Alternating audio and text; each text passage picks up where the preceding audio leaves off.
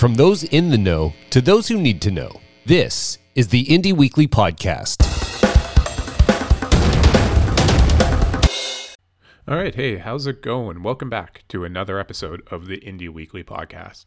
So, coming up in just a minute, wonderful conversation that was had at this year's Indie 101 online music conference. It's all about DIY financing for your music project as an independent artist. We got a trio of successful indie artists who are sharing what they've learned about securing funding through grants, sponsors, online streaming platforms, and elsewhere for their music careers. Who you'll be hearing from includes Brian Buchanan uh, from the band Enter the Haggis, Julian Taylor, a very successful solo artist and leader of the Julian Taylor group here in Canada. I love Julian personally, and uh, as well as Adam Ezra from the Adam Ezra group. And of course, the host and moderator for this conversation was Indie Week founder Darryl Hurs. I know for the artists in our audience, as well as their managers and others, this is a very valuable conversation. So we're uh, happy to share it here. But before we get to this week's conversation, we first have to acknowledge that the land on which Indie Week is based is the traditional territory of the Haudenosaunee, Wendat, Anishinaabe, Métis, and the Mississaugas of the Credit First Nation. We must also thank our sponsors and funders. Those are Slaight Music, CD Baby, CMRRA, LyricFind, Bandzoogle, the City of Toronto, Global Affairs Canada, Ontario Creates, Factor, Seneca College, CIMA, SOCAN Foundation, and our newest sponsor, Cox and Palmer, who provide legal services in Atlantic, Canada. We also acknowledge that this project is funded in part by the Government of Canada. Without the support of all them, we couldn't do the work that we do for the music community. So, a big, big thank you to all those companies, organizations, and government bodies. All right, let's get to this week's conversation.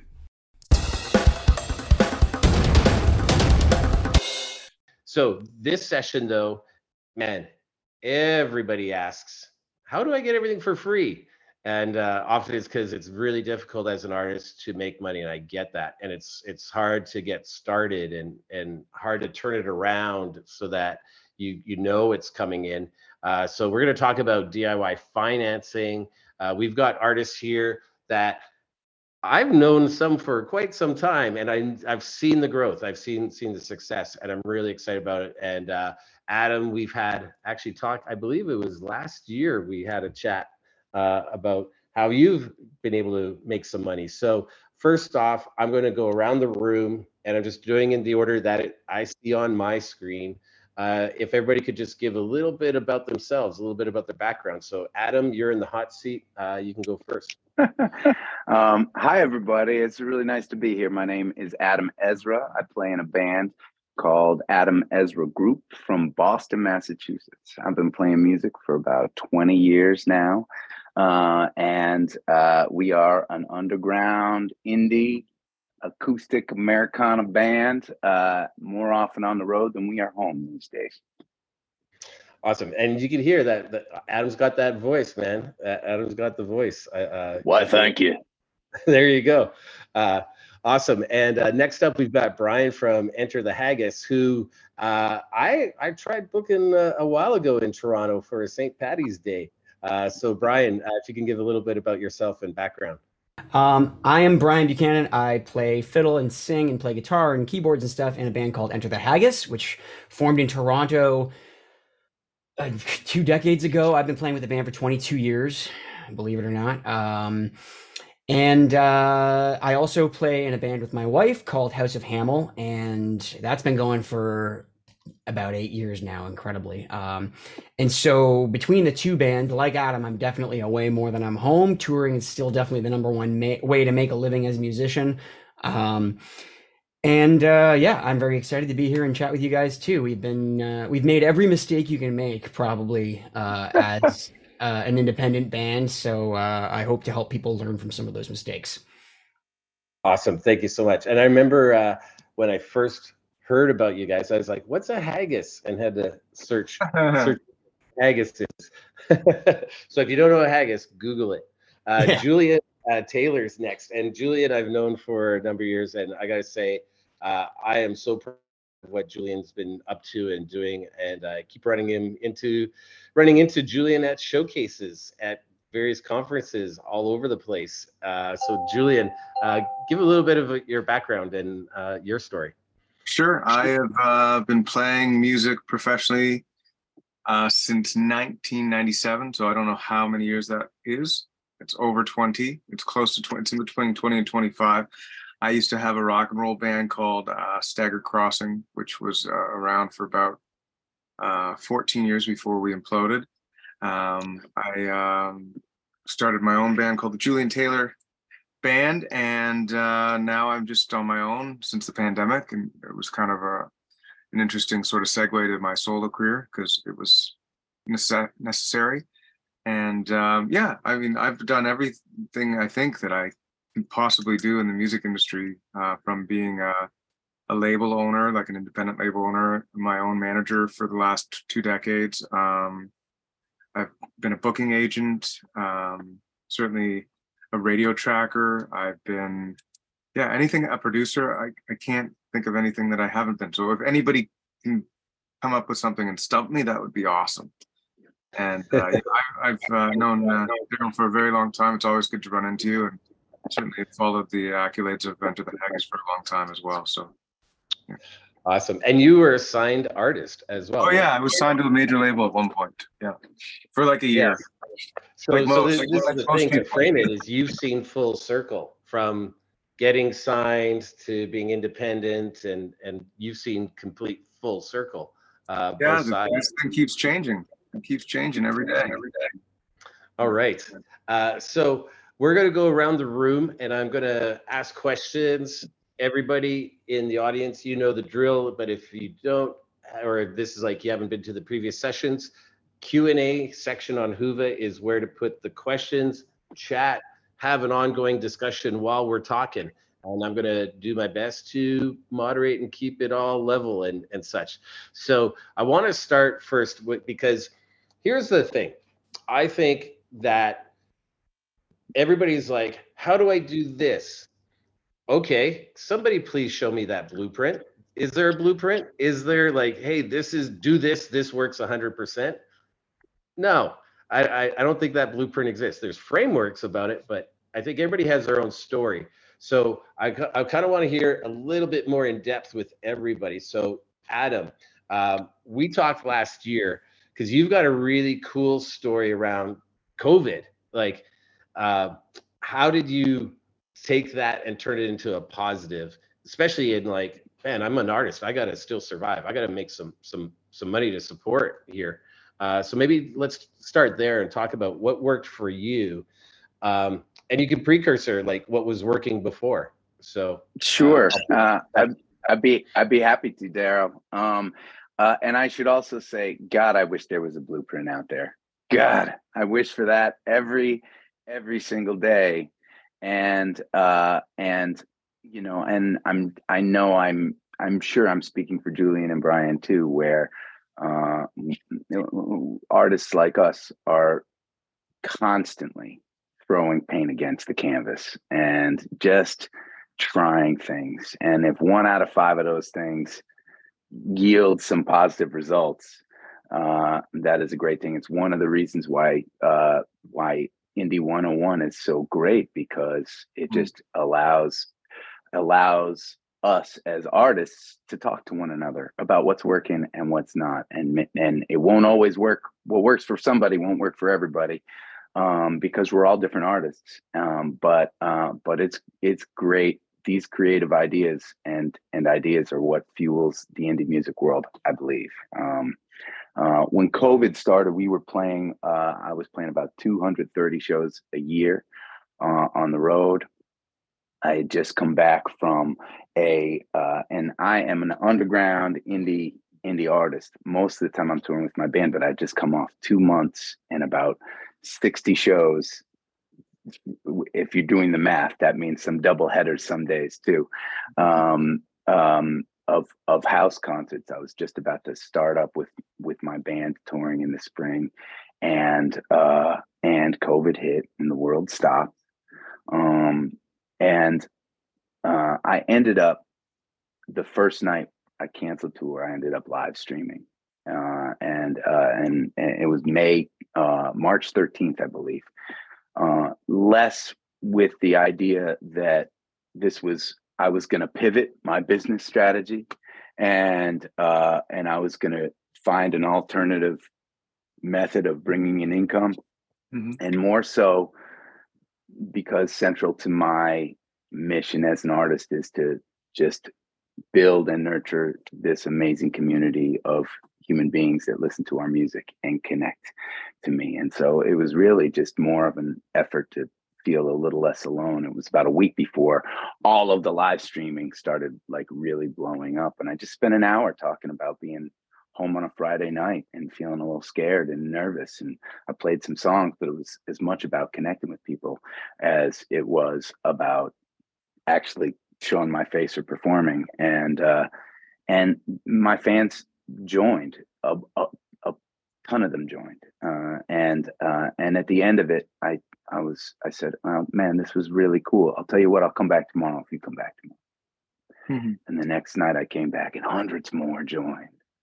And the next night hundreds more. We started calling it the gathering series and we ended up gathering at 7 p.m eastern standard time every single night for 500 nights in a row uh, which was an incredible creative challenge. It was an incredible uh, kind of uh, uh, reality show of sorts. Uh, it turned into, but mostly it was a way to find grounding and comfort during a time when we were all so isolated. I did not do it with the intention of creating an alternative income stream um, but uh, uh, but fans found ways to donate to the Gathering series, and it ended up uh, it it just ended up being a wonderful strengthening tool for our for our community. We are now really seeing the results of that. Now that we're back on tour, um, uh, and uh, and people are starting to really come back to the clubs again, and uh, and it's wonderful to see this community galvanized by that experience we shared. Now, now you're finding that. Did you feel your fan base actually grew during that time? Like, were were people inviting other people to it? Were other people finding out about it? I mean, for a while, it was bananas, Darryl. It was banana. We were, yeah. I mean, the the series ended up reaching millions of people throughout the course of those of those 500 days. People were sharing. People were were just we're hanging, and like this, it was as much about the chat board as it was about watching a performance. It was just about people connecting, and uh, I didn't know if it was going to translate uh, uh, to to a massive surge in in in in fan growth. But um, uh, and and for a while, and I don't know how many of y'all are out playing shows a lot, but you know, for a while uh, after COVID, and maybe still a lot of uh, a lot of artists and venues feel that ticket sales it's harder. It's be it's been people are more hesitant to come out, and uh, and for a while when we came back, I wasn't sure if the growth had happened because we were playing venues that we'd played before and ticket sales were maybe a little down maybe they were a little even maybe they were a little up but it did not feel like oh we've just reached millions of people like now it's game on. It wasn't until this year that we are starting to really experience that that growth that momentum. We're seeing more and more fans every single night live at our shows coming out and connecting and i get people coming up to me every single night saying you know i really thank you for the gathering series that really helped me get through covid and i always respond now that worked both ways you all helped me get through covid and uh and so it's it's an exciting time for us now Wow. That's amazing. Like, uh, uh, we we did the same. Like, we would do Indie Weekly every Tuesday. That's a plug. Yeah. But the thing was, is like we were locked down. What do you do? What do you do? And sometimes you just do stuff without the whole plan and like expectation, the charts, the spreadsheets, and you just go, "I'm hitting live right now. What happens?" Uh, is that kind of how how that felt with you? Like, hey, I'm just doing this, and here we go. I think, yeah, I, I think it's very, it's been central for me the, the uh, to to to to be thinking less about right how with with this or any other project that we're involved in thinking the priority has is not how do we make money on something? Okay let's do it. Right? Uh, it's always been how do we find creative ways to connect? Let's do that.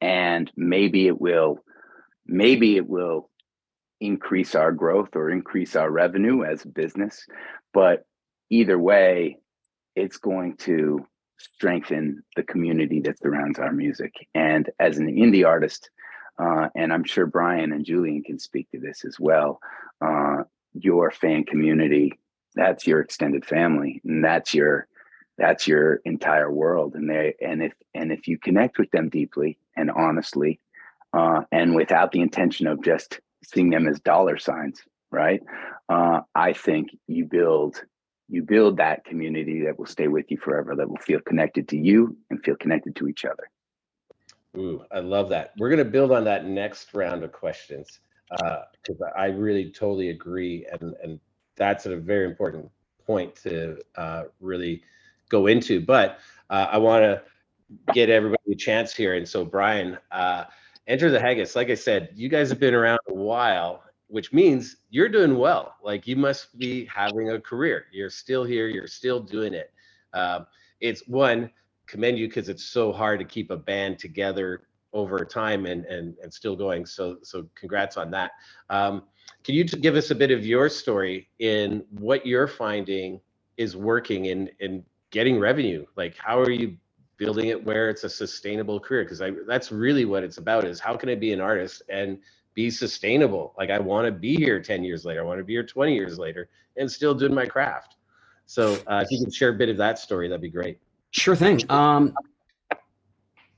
so, I mean, a lot of what Adam said rings true for me. And Adam and I have played shows together probably over the last 15 years. I don't even know how many shows in venues all over the US. Um, yes and his connection with his fan base is is legit and it's it's similar to the kind of connection that we always tried to build with our fan base where you stay after every show and shake every hand pre-covid now there's a lot of you know fist bumps um, and sign every CD and remember people's names. And, you know, it's, it's really wild because, you know, I've been, as I said, playing with this band for 22 years. And so I have things happen to me now. Like there was a woman at a show in Buffalo recently who came up and said, you know, I was at a pub show in Buffalo 20 years ago tonight and I went into labor at your show and had to get rushed to the hospital. And this is my 20 year old daughter here at the show with me now today. You know, like to see those kinds of those milestones in people's lives over the course of a long career is really special and it really is kind of uh, indicative of the kind of fan base that you can build over that kind of uh, extended time period and like we talk a lot about um, about trying to as, as, adam said find new and creative ways to uh, to build a career by monetizing a fan base in a community that's that dedicated to you and you can only really do it if you have that personal connection. You know, you can't run a Kickstarter successfully um, if you don't have a personal connection with a fan base. You can't crowd fund an album if you don't have a personal connection with a fan base. You can't do the things that like you know, we run fan trips over to Ireland and Scotland and bring, you know, we've brought as many, I don't recommend this, but we brought as many as 200 people with us on one of those trips and five busloads of people trekking around Ireland and descending on seaside villages and eating all the fish chowder in the county and like a swarm of haggis head locusts going across the countryside. But, uh, you know, you can't do that kind of thing if all you are is a name on the spine of a CD on somebody's shelf. Like you need to have a personal connection. So, um, and there's no shortcut to that really. You know, like you have to actually stay and shake hands and have conversations with people. I mean, we did an entire crowdfunded album, uh, which we based entirely on stories that our fans wrote on paper letters and mailed to us, like the craziest story from their own life. And we wrote a whole album based around those stories and it's really cool you know now we see those people at shows and we play the song on stage that was inspired by their story that they sent to us and uh, there's there's kind of no substitution for that kind of a connection and you know I was actually looking up some stats before getting on here today because I was curious to see, you know, Kickstarter in particular.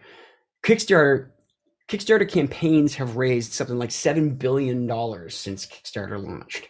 But the flip side of that is that they've had 56,213 campaigns launched that never made a single dollar.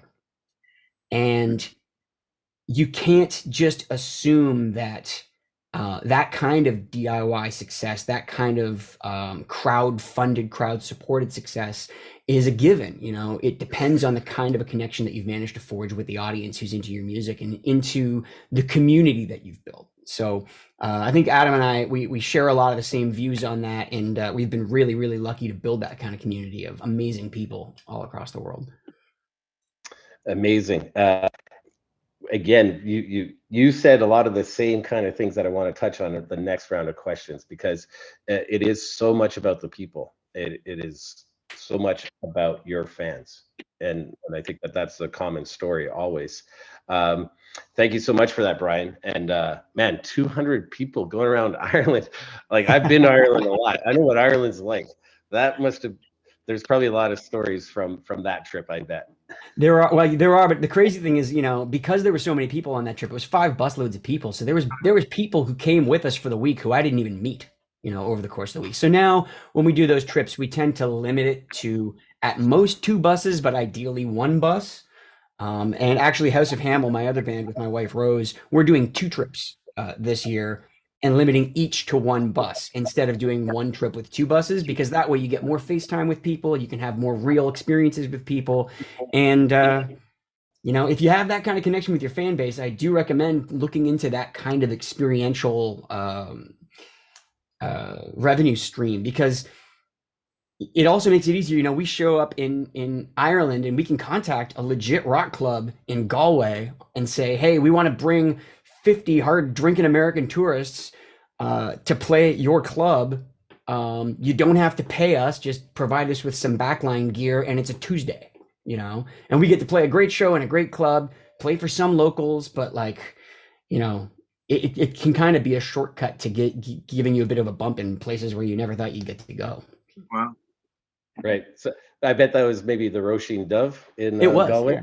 It was, Yep. yeah. I've had shows there too. Uh, great place. Yeah. Thank you for that, Brian.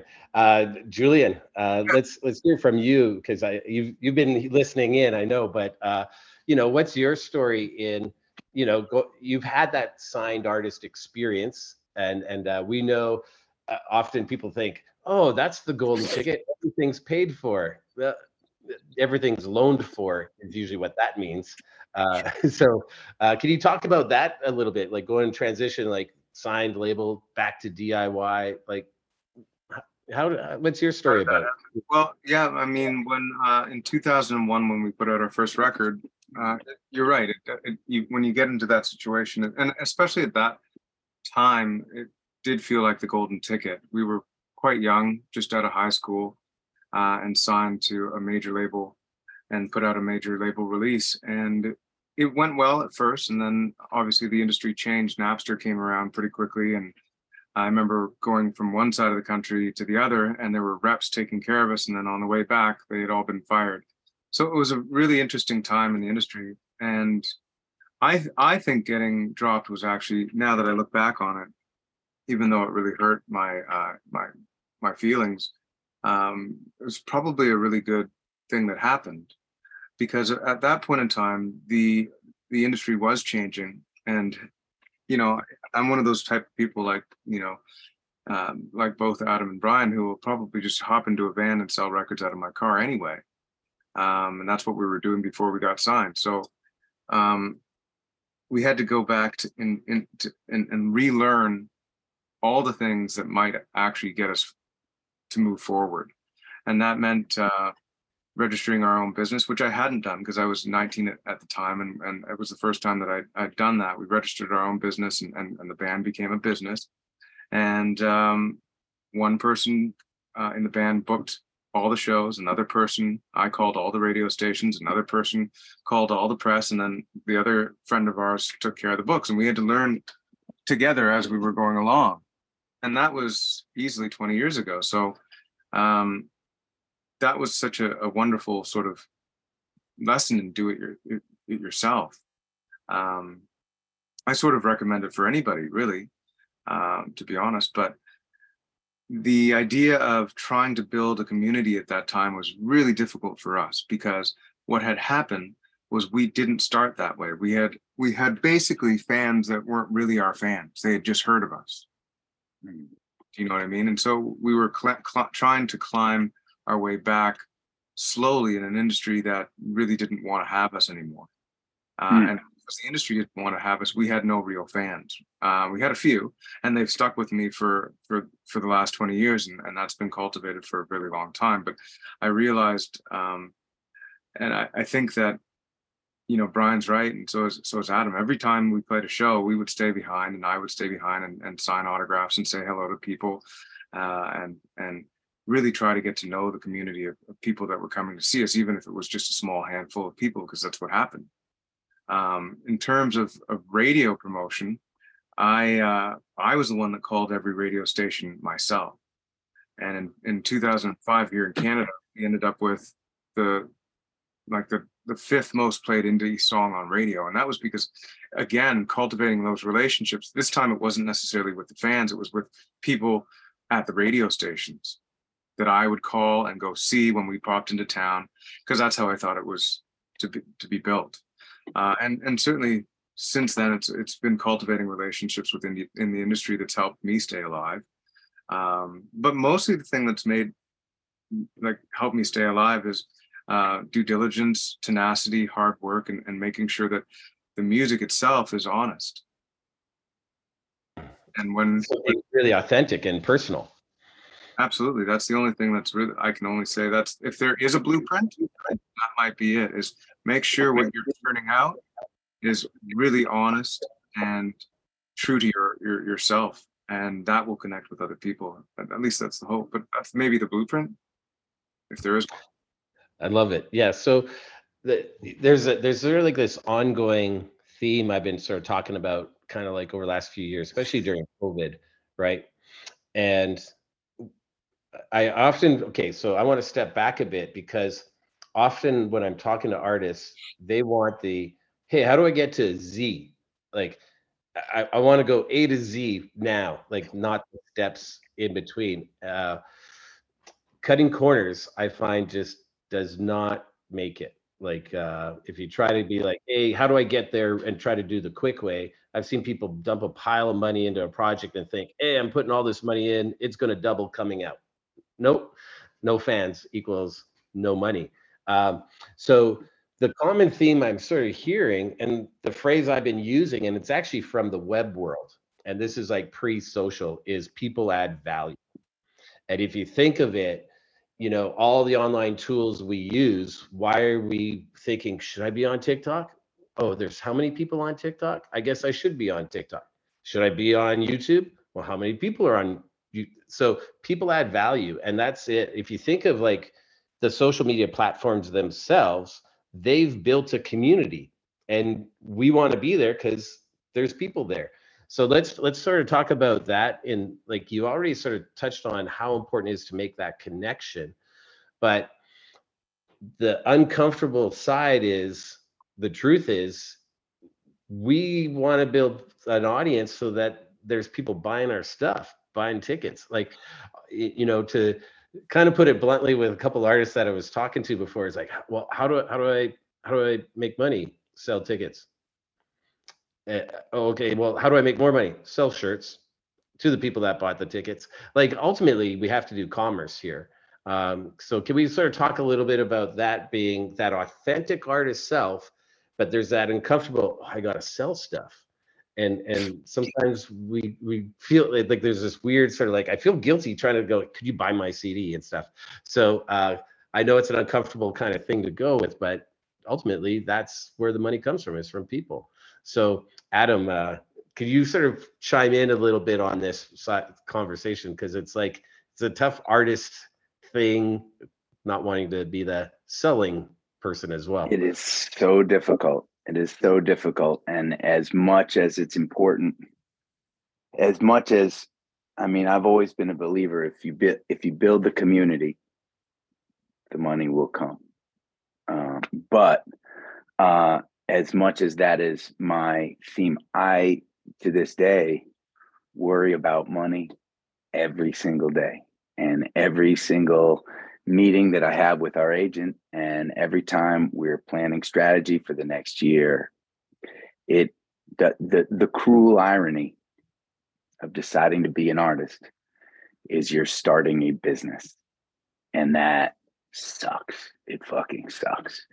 Uh it really does and there's just no two ways about it. Um but i will uh i'll i'll give one example and uh you know and i and i do think that myself and brian and julian we're we're kind of the uh an exception a little bit. Most of the artists you all have heard before they've developed their community have often had a wonderful opportunity to really get them out into the world. And uh and that is an incredible gift. If you get that do not squander it. Um uh, uh and if in and if you don't have that barring that it is a long and arduous hard road and there's no two ways about it. And if you if you ain't committed to being on that hard road if there's not a part of you that is like i'll be that artist in that bar. I don't care. You know i'll play where i have to be. And in 20 years from now if i'm still playing in that bar i'm still the artist that i want to be. I think that you need to be committed to that. And uh and uh and that's a really tough pill to swallow especially early on in a career I would say. Um, I'll give you one example though of a way that um, that we created um, uh, an income stream that I think is unique, that I'm proud of, that also really values people over money, yet still that still generates money because it is a really Darryl. It's a really fine line. There are so many. I get so turned off by so many artists that are just constantly asking for support, support, support. And I think that the key to really gaining traction is that you're not following a band because you want to support them. You following a band because you love their music and you're excited and you want to be on board. And it's like, oh, you don't want them asking for money on stage. You don't want them at constantly. So one thing that we've done to kind of circumnavigate that, and it is a controversial practice, um, but uh, uh, at our shows, we have a lot of we spend we invest a lot in having a lot of merch, and in fact, we also record every single show in real time. We sell thumb drives of that show at the end of the show, but every single night on stage, I am sure I make sure to say this. Uh, we recognize th- that there it's tough times for a lot of us. Maybe not all of us, but a lot of us. I've been to more shows than not when I haven't been able to afford to buy the merch at the end of the show. Uh, and we are so honored that you are here and you are part of our community. At the end of the night, I'm going to be over at that table. I would love to meet you. I'd love to hang out. Um, and don't let money stop you from taking home a souvenir tonight. You pay whatever you want, pay whatever you can. And if your pockets are empty, please help yourself to anything on that table for free and uh, and and and that is the messaging that I constantly want to keep pounding away at with our community that you are more valuable than your money and the money comes. And because of that i think our merch numbers ironically are super high. Um, and uh, and when you're letting people pay less than for items you may make less per unit but if if people are excited and not feeling like they're being sold to um, they're more apt to want to pick something up. And so my my mission is get stuff in hands of people. If it's free great. If they're paying for it great. And at the end of the day i think relative to other bands who don't practice the same thing uh, our merch numbers are very, very strong.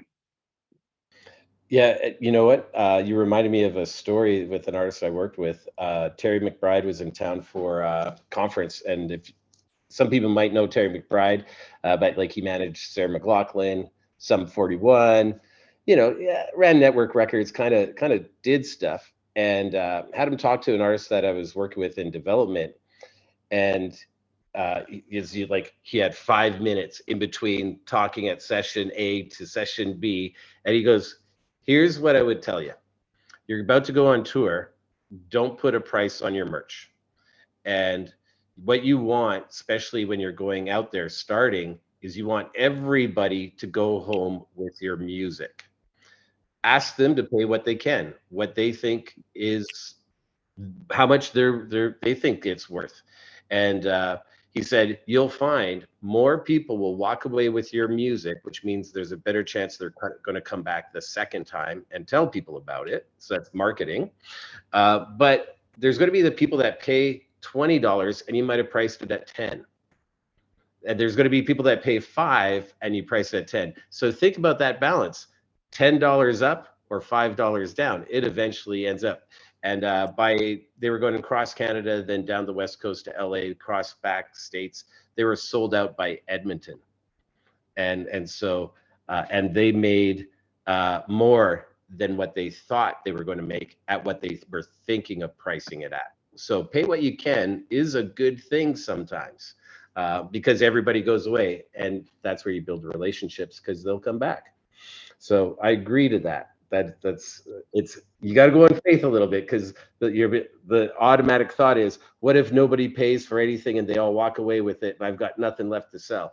Um, then great, then great, then eh, then you have you have gifted an entire audience with something that they will treasure. If you don't make any money on that merch that night, great. They are all grateful, grateful for getting to take away a souvenir that means something to them.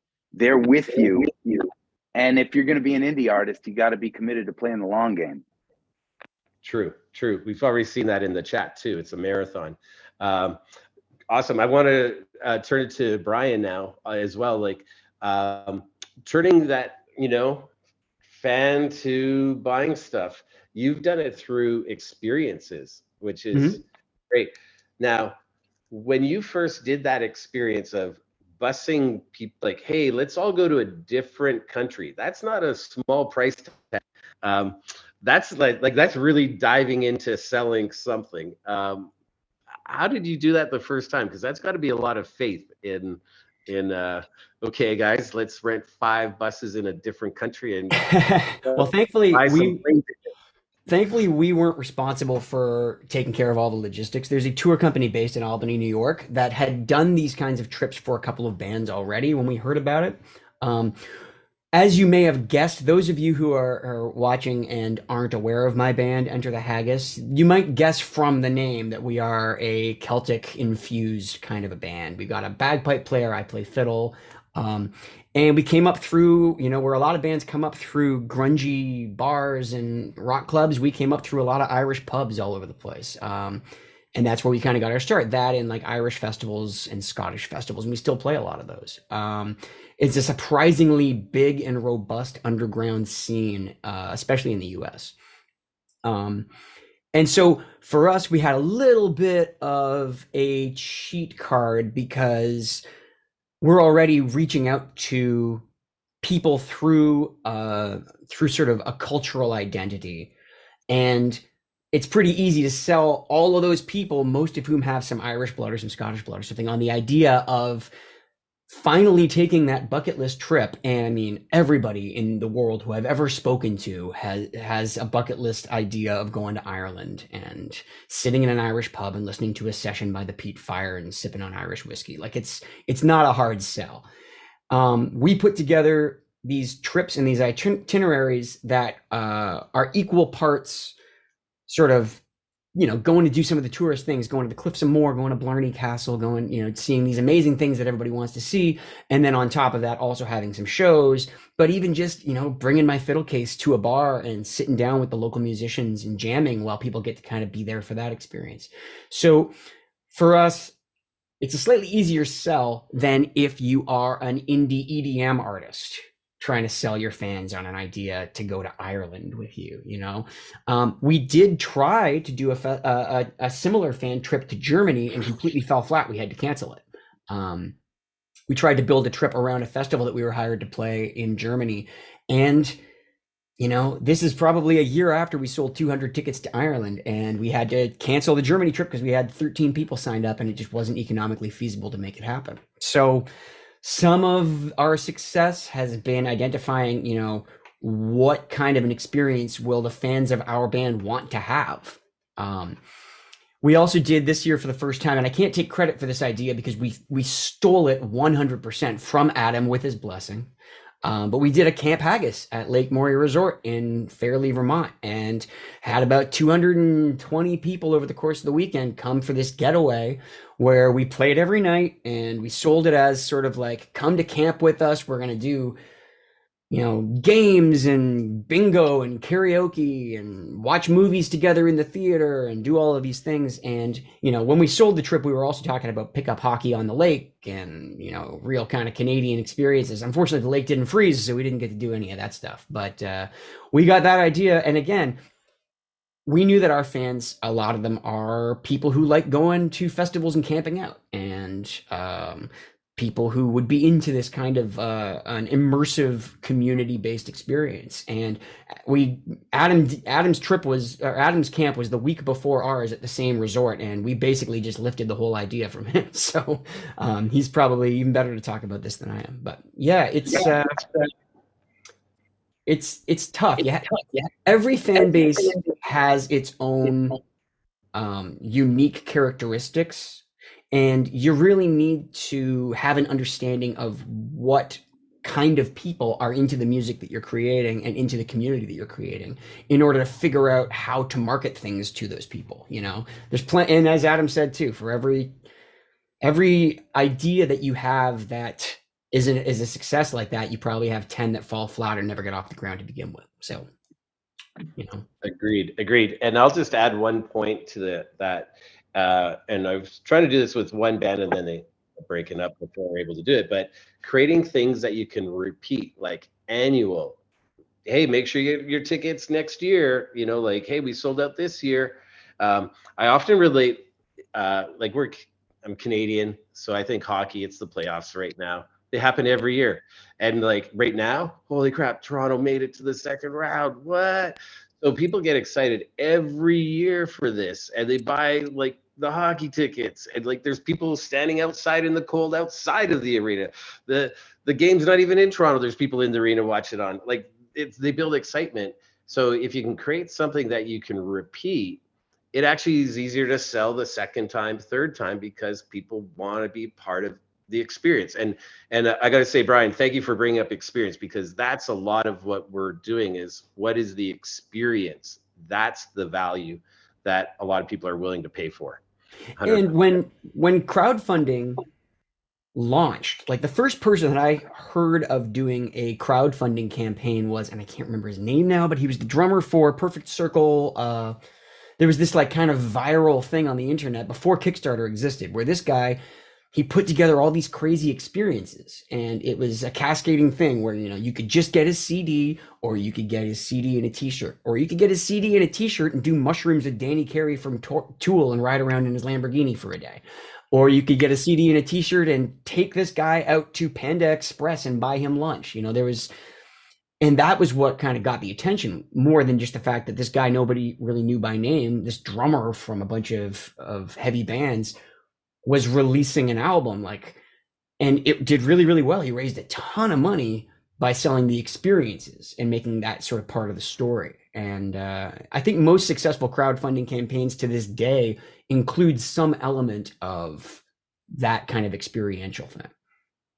Can i chime in for just yeah. for just one second darryl? There was something oh, Let, us let's, let's hold on that thought because i want to get julian in here. Uh, sure. just let's hold on it. We will get no problem darryl.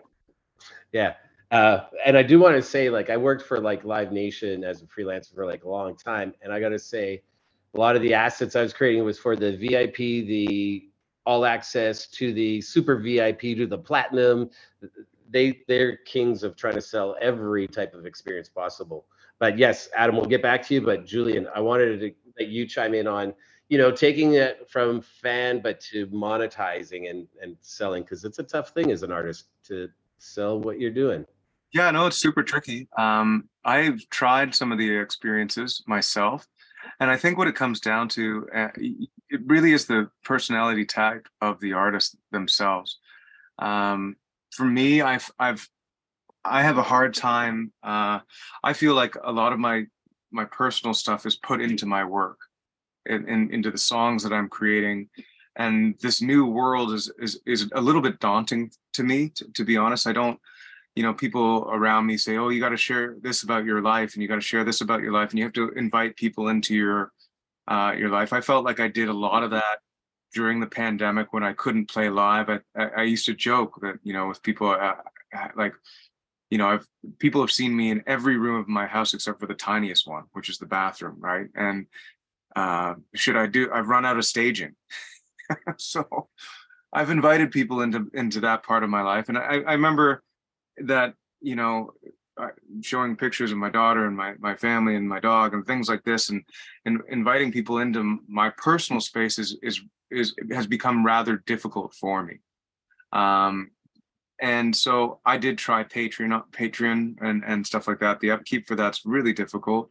It's a it's a content world that we're living in. So for me it's it's it's quite tricky. Um i i can he- i hear what what you know what brian's saying uh, and I really uh, uh, I find it admirable and, and, and very inspiring. Same with Adam.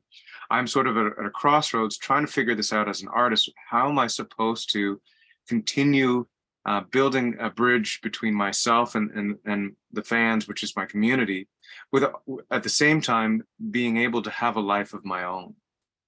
Mm-hmm. And that's I find that very very tricky. I do believe in in in the whole merch idea. I, I can I can tell you that when I'm out on my own, and I just leave a, a big jar, glass jar on the on the merch table, uh, because I'm performing. Sometimes I can't be there. I'll say I like like Adam says, I'll be right there to the merch table. But if I'm not there and I'm performing and and, and whatnot, by all means take whatever you want, donate whatever you can uh, you'll you'll be surprised at that. Those are the nights where I've actually sold the most merch and made the most money. Uh, uh, conversion, I guess, is what you want to call it.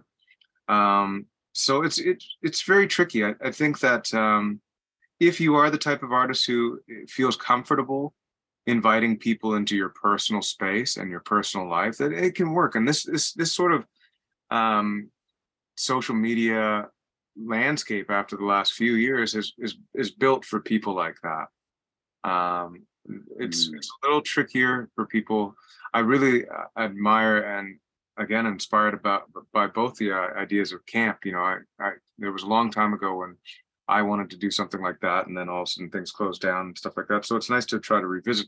I've gone up to camps um, like Camp Ooch, where you know, and done workshops with kids there and, and things like that. But that's a, a, a, children's camp for kids that have cancer, and they're still not opening it up to everybody because, and for obvious reasons.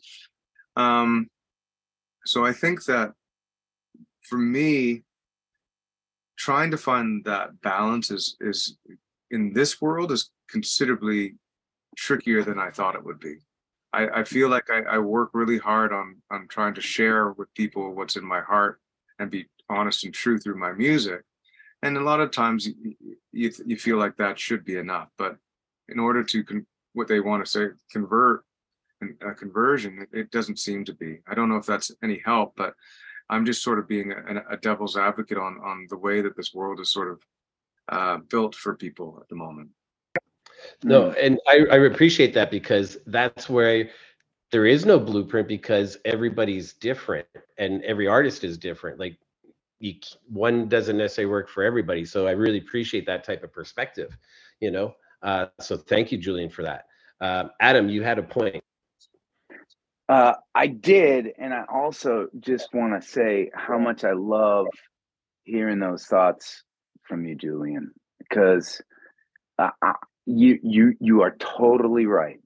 Brian and i are a very specific kind of artist for instance, I have live streamed from my bathroom, believe it or not, uh, uh, and uh, uh, and uh, and I have, uh, to me, letting my audience see the parts of me that I'm not comfortable with, I'm embarrassed by. I will play songs that aren't finished. I will play, and it is my art form to uh, to share to share the messy, dirty side of me with everybody. But that is my art form. And there are so many other art forms in the music world. And it really is, if you are a beautiful man, I wish I had a better voice. I wish I was a better player. I wish I was better in the studio. And uh, and there are artists out there that that's what their thing is. And uh, and it is so hard in this world right where the quality of videos on that are being shared on on on reels and on tiktok or whatever right if you want your quality to be up here it is so hard to be continuing to come out with content and being as connective as the world is telling you to be right now so julian i totally feel where you're at right now i think that that is uh, like a super honest and uh, and uh, and probably something that connects with a lot of people that are that are watching right now. Um, uh, and and it's a huge it's a huge challenge. Uh, and, and, I feel for you on that for sure. Um, and it's tough for me too. It is it is tough for me too.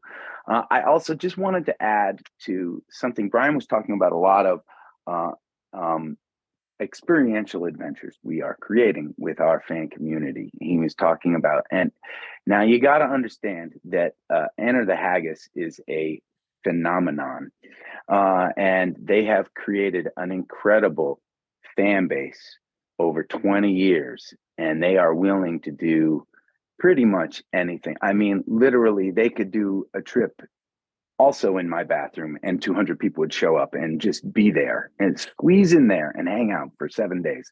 Uh, that's they would do that. And uh, but for a lot of y'all on the zoom uh, these trips that brian and i have been talking about that kind of thing they're expensive right? And and and and if you are a a bunch of stages back there and you don't have fans that are ready to throw down hundreds of dollars to go to Ireland or to go to a resort with you for a weekend. Um, how do you make how do you how do you make this how do you make these goals attainable? And I only wanted to add to what Brian was saying is that these experiential things don't have to be about money at all. You plan a show you know, I'm gonna be at I'm gonna be at the uh, and again, this is not if you're feeling the way Julian is feeling and and you'd rather have a little more distance from you personally, then then this won't be for you. But you know, you could have a bowling night. You know, you could have we we went apple picking with our fans a couple years ago in New England. Uh, no money. You just you just you show up and you do a thing, and you can do that you can do that online too. You can have people ask you about your music uh, and uh, and you can answer them. You can have people send in your questions, and then you can do something online where you're just answering those those questions. If you, and and you can prepare those answers if you don't want to be put on the spot. There are a million different ways that you can offer non-traditional connection points, uh, and, and and maybe some of those connection points uh, can feel personal on a level that's comfortable to you. You know, maybe they can be sharing some studio work. Maybe they can be sharing some demos uh, with just your friend. Hey, show up, show up here, and we're gonna we're gonna listen to this new song that I just recorded and I haven't shared with anyone yet. Come sit around with me and and we'll do it. Or I'll be playing it I'll be playing it online. I'll be live streaming a session and, and just come join me if you want. Um, these are smaller ways to create this experience of connecting in a different way. I, I totally agree with that. And uh, like I'm old school, like old. I used to work at HMV. There used to be listening parties before albums came out, Yeah. and, and create the experience before the album came out. So if anybody came in the store and said, "Hey, have you heard of?" I remember one specifically, Moist, which is a Canadian band, and I'm like, "Yeah, I just was at a listening party and they were there and got to meet them. It comes out in a month." And, and we sold it. We were the ones selling it to people coming into the store. So building experiences. Uh, man, I feel that this session we could probably talk for like three hours on on this type of topic, and and we may we might need to do a part two sometime in the future on this.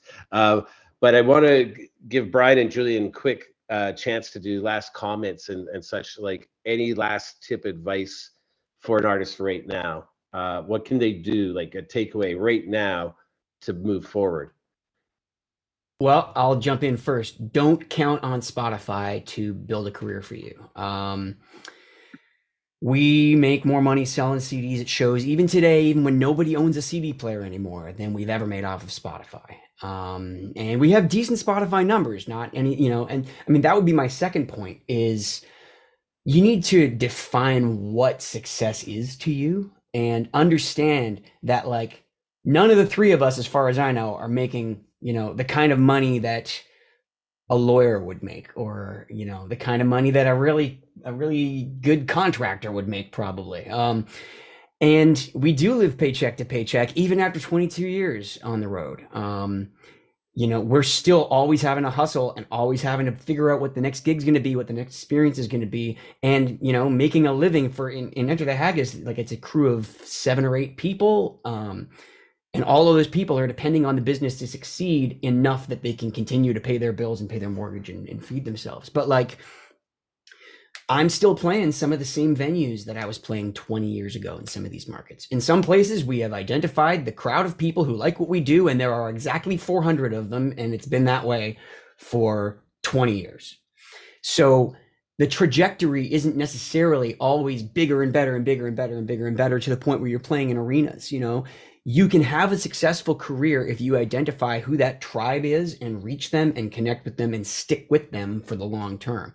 Um, but that career might not look the way you think it will. Um, it might just be, you know, small pockets, but a hundred of them instead of one giant pocket. So I guess my, my, it, as Adam said in the chat, it's a long game. If you want to be an independent musician and you want to make a living outside of the traditional music industry, it's possible, but it's um, it's very different from the traditional major label MTV uh, experience that that existed 20 years ago when we all started out. Much agreed. Thank you so much, Brian, for that. Cheers. And uh, I got to say, when you when you know your fan base is there, that's where you can build that sustainability uh, because you can count on it. They're there for you.